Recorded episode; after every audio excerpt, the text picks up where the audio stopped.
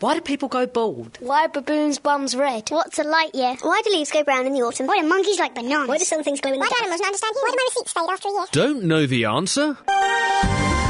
Ask the Naked Scientists. Hello, welcome to this week's edition of Ask the Naked Scientists with Chris Smith and with me, Matt Jamison.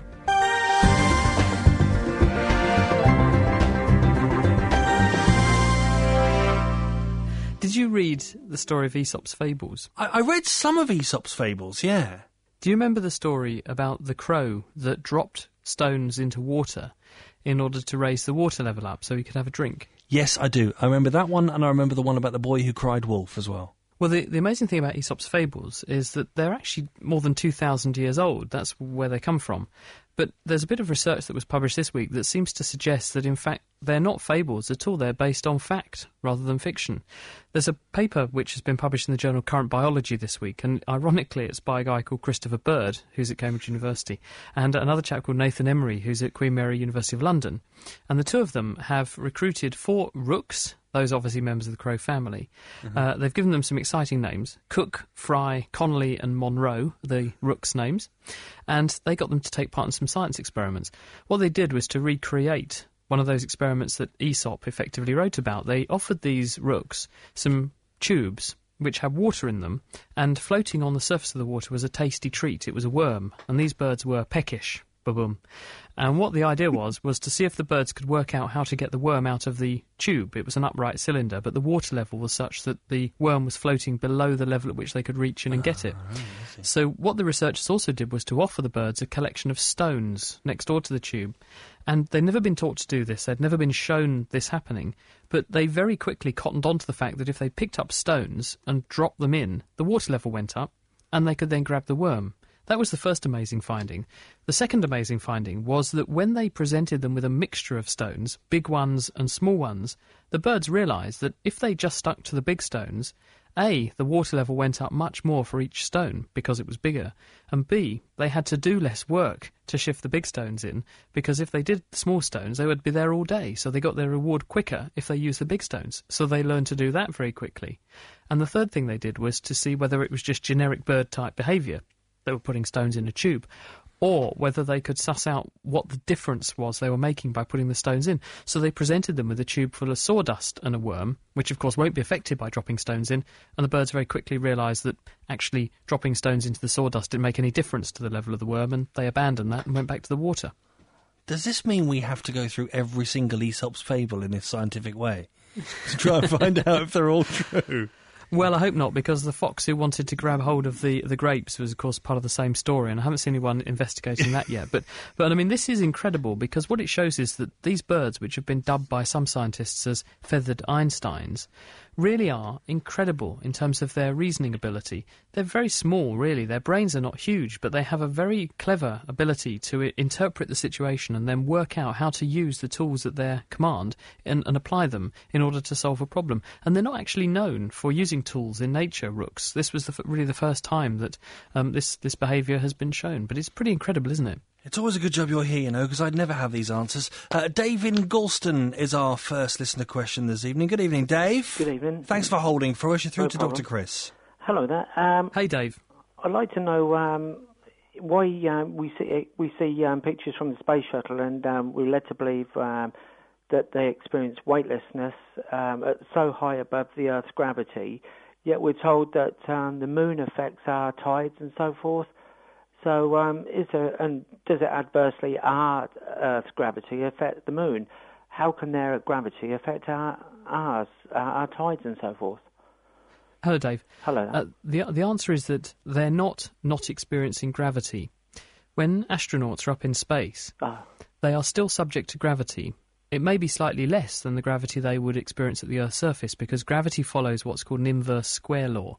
What that means is that it reduces, or it varies, according to 1 over the distance squared. So in other words, if I double the distance to something, then actually the amount of gravity I feel at double the distance is 1 over 2 squared, 1 over 4. It's a quarter. So gravity decays away as a function of the distance squared, but it doesn't go away completely. So those astronauts will still be feeling a force pulling them towards the Earth. But the point is that they're actually being pulled towards the Earth all the time, and as they go round the Earth in their orbit, they're in what's called a state of perpetual free fall. They're always falling towards the Earth, but they're never quite getting towards the Earth because they're continuously moving in a circle. And what that means is that they feel weightless because the rocket that's carrying them is also falling towards the Earth at the same rate that they are. So it's a bit like you when your car goes over a humpback bridge and the car takes off a bit and you take off a bit and you feel temporarily weightless. They're like that all the time. It's not that they're not being pulled by gravity. They are, because if they weren't being pulled by gravity, they would go in a straight line and they disappear into outer space. But they don't. They stay in orbit, just like a satellite, because gravity's pulling on them. Gravity holds the Earth's moon in orbit around us. In fact, the moon is escaping from the Earth at about 2 centimetres or 3 centimetres every single year. It gets slightly further away from the Earth, and the moon is pulling back on the Earth. That's why we have tides. In fact, we have 2 tides a day, because the moon pulls the water on the Earth's surface towards it and makes a tidal bulge on the surface of the Earth closest to the moon. If you apply that theory to the moon, sort of like what you've just applied to the astronauts, wouldn't that sort of be very, very so weak that, well, the distance as well, would it affect our planet at all, you know? This is what I can't understand. How can their sort of atmosphere, and like when we see like these pictures where there's virtually weightless, you know, when the astronauts on the moon, there's very, very little gravity there, and in any case. So like if you apply that theory, what you've just sort of quoted, to the moon, how can that affect our tides such a distance away and so prolifically sort of thing?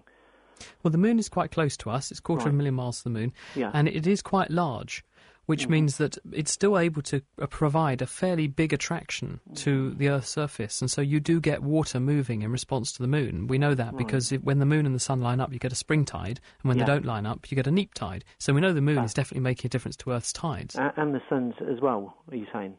Yeah, I mean, the fact is that the reason we're in orbit with all our other planetary neighbours is because the sun's gravity is hanging on to us all. Thank God it is, or we would be living a very cold, dark life by now, because we'd have disappeared off into space. But luckily, the sun's gravity hangs on to us. So it's all down to how big you are, and gravity's all about mass. And an astronaut who's hopping around on the surface of the moon doesn't weigh very much, therefore it doesn't have very much of an attraction between the astronaut, his body on the moon. The moon is pulling on him, but he's not making the moon move very much. The Earth, on the other hand, is very big, and the moon is very big, and the two of them therefore attract each other quite well. Dave, thanks for your question. We hope that's answered it for you. And our next question comes in from Les in Over, who says, just to add to your bit about rocks, I can't be sure whether it was a rook or a crow, but I was at the fish and chip shop in Bar Hill and saw this crow. It had picked up the bag, lining a bin near the fish shop, and was treading on it and pulling it until it got to the level where it could get to the chips at the bottom. I guess that's the same sort of thing, Dr. Chris? Or a similar sort of thing? There's a researcher who's based in Cambridge who works on scrub jays, which remember the same family. She's called Nikki Clayton. We've had her on The Naked Scientist, actually, and she works on this kind of thing. And she's been able to show that these birds also do intriguing things like plan for the future. She did this wonderful experiment where she put these birds in a sort of bird house. It was like a bird hotel. And there was one room where they always got fed and one room where they always had to spend the night. And what she found was that the birds would take food from the area where they always got fed, and they would hide it in the room where they knew they were going to be spending the night, because they knew that they inevitably got locked in the room where they were going to spend the night, and therefore if they wanted to have a midnight feast, they better sequester some food there. And what this is showing is these birds are using past experience to plan for a future eventuality, which is pretty amazing.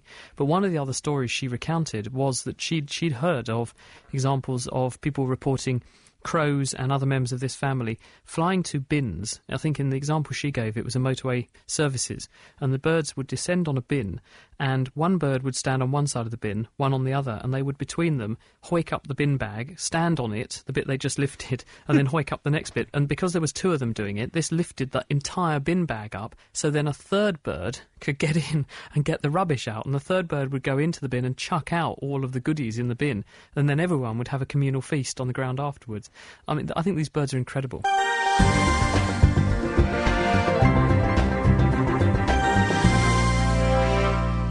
Has there ever been a question you can't answer, Dr. Chris? I don't think there has. This one. It's coming from Gerald, our friend of the show, whose daughter Yasmin has just turned 13 and tells him she's starting her terrific teens. He wants to know, why is it that children in their teens become stroppy, argumentative, can't get up in the morning and can't get to sleep at night? That comes in from Gerald. Over to you, Doctor. The answer is that the brain, as we grow, undergoes enormous amounts of changes and remodelling, as it's known. The brain cells that make up different bits of the brain connect themselves together differently. Pathways through the brain are honed and refined, some are cut, some are strengthened, and so all this flux is going on, and at the same time there's enormous amounts of other physical development going on. So you go into puberty, lots of hormones get released during puberty, lots of things like testosterone and estrogen get very high levels in the bloodstream, and these have onward effects in the nervous system. And people have done various bits of research on humans as they go through puberty. There's one bit of research which was done showing that if you ask children to look at pictures of faces, and specifically if you just take the strip of the face including the eyes, so if you could imagine sort of having a slit through a piece of paper and laying that over a face so you could just see the eyes and a bit of the face around it, when you show those kinds of pictures to youngsters up until about the age of 10 and say to them, what mood do you think this person is? Give us some words that you think best describe the feelings or emotion of the person whose picture you're looking at. They do very well. But when you do the same test on kids in the throes of puberty, they do worse than an 8-year-old does. And then once they go through puberty and they get to about 17, 18, a bit older in boys, slightly less old in girls, they get that ability to be empathic and to understand again. So clearly, hormones are playing a very big role in how the brain works out, makes us conscious and makes us aware of other people and makes us empathic. There was also a study that got done by a lady in New York. Her name's Cheryl Smith. She's at State University of New York. This was about 2 years ago she did this study, and she showed that there's a hormone called allopregnanolone which is produced during puberty, and what this normally does in an adult's brain is it increases the receptiveness or the sensitivity of the nervous system to a chemical called GABA, gamma-aminobutyric acid, and this is an inhibitory neurotransmitter, so it dampens down brain activity, it calms you down. But during pregnancy, what she found is that this same hormone that normally has a calming effect has an exciting effect, so it boosts teenagers' excitability, and this means that you're more likely to fly off the handle rather than react calmly to something, and so it's all down to hormones. So I think a lot of this is the brain basically working out how to adapt very quickly to the demands being placed on it by a changing body, by a changing social and peer group, and having to embrace both of those changes and learn how to fit into this new body. And of course it's a hard and demanding time, and you've also got other demands being placed on you, work and school and that kind of thing. So all these things stress the system a bit and make people feel anxious.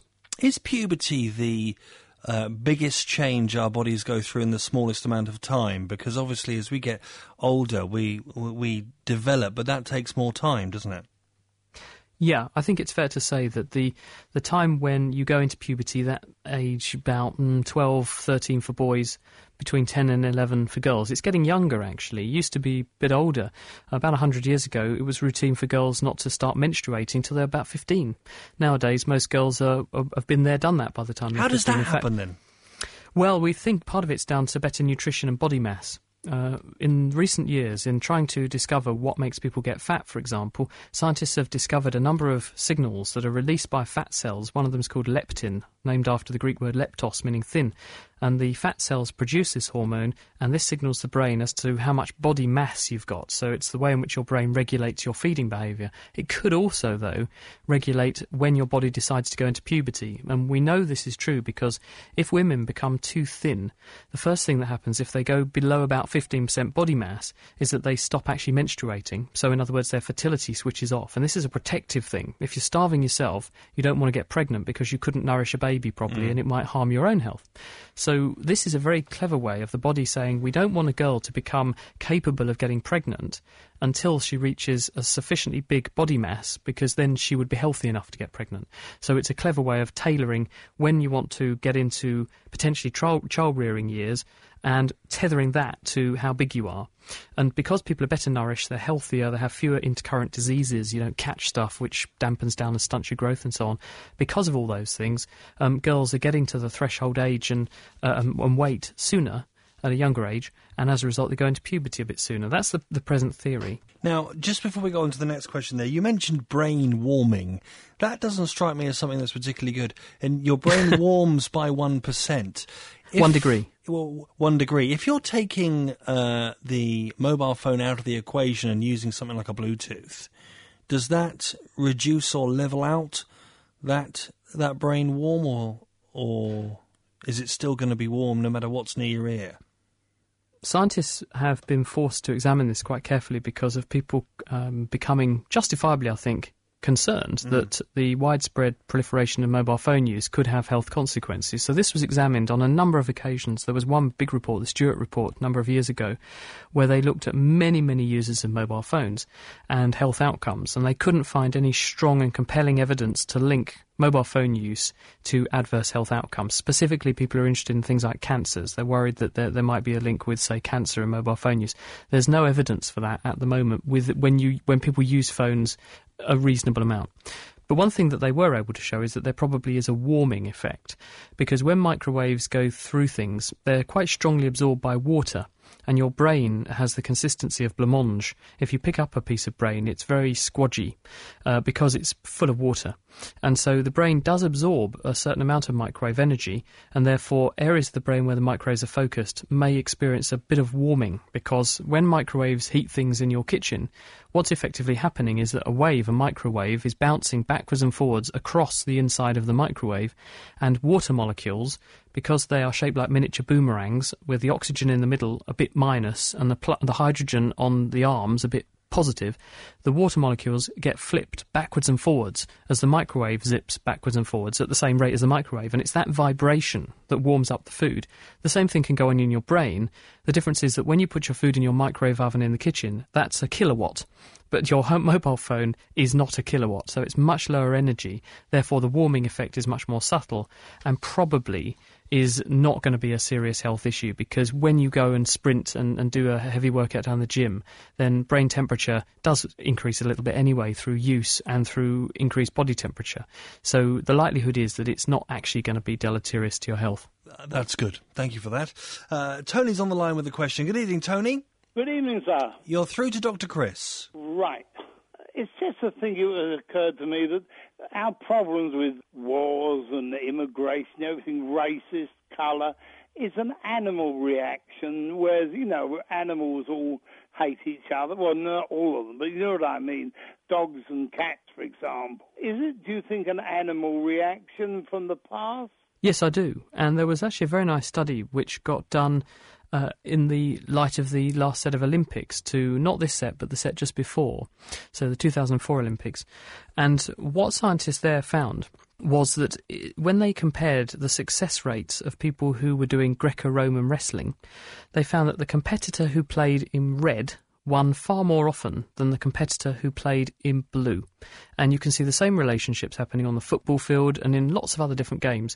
People who play in red seem to do better than people who play in other colours. And probably the reason for that is that we're programmed neurologically to see red as a sign of danger. So when you're on the receiving end of someone who is very red in the face, red with anger, red with fury, you can see all of these similes coming up and metaphors coming up in everyday life. We use them without even realising why we're saying them. This puts the person who is on the receiving end of that at a psychological disadvantage. You tend to feel like you are faced by someone who is very, very powerful, because testosterone, the male hormone that revs you up and makes you big and bulky and strong and powerful, also tends to make you look a bit red in the face. So therefore, it's a sort of indirect sign of a well testosterone loaded individual, I would say. And so for that reason, I think probably a lot of this does come down to instinct. So I've just given you one example of how colour can affect our behaviour. We also know as a social animal, we are a social animal, we form groups, we have language, we talk to each other. This also is very cohesive, and we look out for our neighbours, we defend them, and for that reason anything that could therefore be viewed as foreign, we therefore view with scepticism. We tend to be wary of it because historically if someone turned up and they weren't from your group, your tribe, they might steal your food. And so as a result I think we're programmed to want to be prejudiced against each other, people we don't know. We're sort of scared of strangers. We have stranger danger sort of signals going on. I think that's in our nature, and we have to unlearn that behaviour for today's modern world. But in the past, it served us very well. So we're just victims of our evolution, really, aren't we? Well, Mike has a question that goes a bit like this. I have a self-winding automatic wristwatch that gains a minute every 3 days. However, after a long-haul flight, the watch keeps a perfect time for a week or so. Is this the effect of gravity? If it is, what's it doing to my body? I don't think it is the effect of gravity. I've got a watch like that, and it loses about a minute an hour. It's terrible. I'm not sure why the long-haul flight should make a difference to it, apart from the fact that perhaps it doesn't get agitated very much on the long-haul flight because you spend most of that sitting down, staying still. Whereas when you're going about on your usual business, you'll be moving a lot, and this will be agitating the watch, and this may be winding up the spring more, because the way self-winding watches work is that they have a set of weights inside them, which, when you move your arm around, swings the weights backwards and forwards against a ratchet, which gently notches up a spring, which basically stores the energy you put into the watch as a winding in the spring, and that's how they then work. Well, if you keep the spring really tightly wound, in a cheaper watch, sometimes what can happen is that the extra tension in the spring can drive the watch machinery a little bit harder, which it means it gains time, or it doesn't run to time. But when you leave the watch to run properly across the entire run of the spring, so it winds up fully and then almost unwinds fully, that means that actually probably it will gain a bit of time when it's running close to the spring being fully wound, but then it will lose a bit of time towards the end of the spring unwinding, and when you average the thing out it keeps perfect time. So that could be what's going on. It's the lack of movement on the long haul flight which did it. Ah, I see. But I'm guessing. I mean, if anyone knows better, do tell me. Yes, indeed, absolutely, of course. Ray in Felixstowe has been on the phone wondering, people always say with diabetes you should lose weight to avoid it. Is this the same with other illnesses? He gives an example. He was put on a drastic diet and lost 3 stone. Since he lost that weight, he hasn't had a single epileptic fit after having 300 in 1 year. Gosh. I'm glad he feels better. Well, the answer is that losing a bit of weight if you're too heavy is always a good thing, because not only are you at risk of diabetes and what's called impaired glucose tolerance if you have too much body mass, but you're also at increased risk of a number of things, because when you carry too much fat, you also have a higher risk of high blood pressure. You also tend to have higher cholesterol, what's called type 4 hypercholesterolemia, which is bad for you, and both of those things can be linked to heart attacks and strokes. So just by slimming down a bit, then inevitably you can reduce your risk of what amounts to one of the leading sets of killers in this country, and in fact across the Western world. So losing weight's a good thing. Why this should have translated into fewer epileptic seizures, I'm not entirely sure.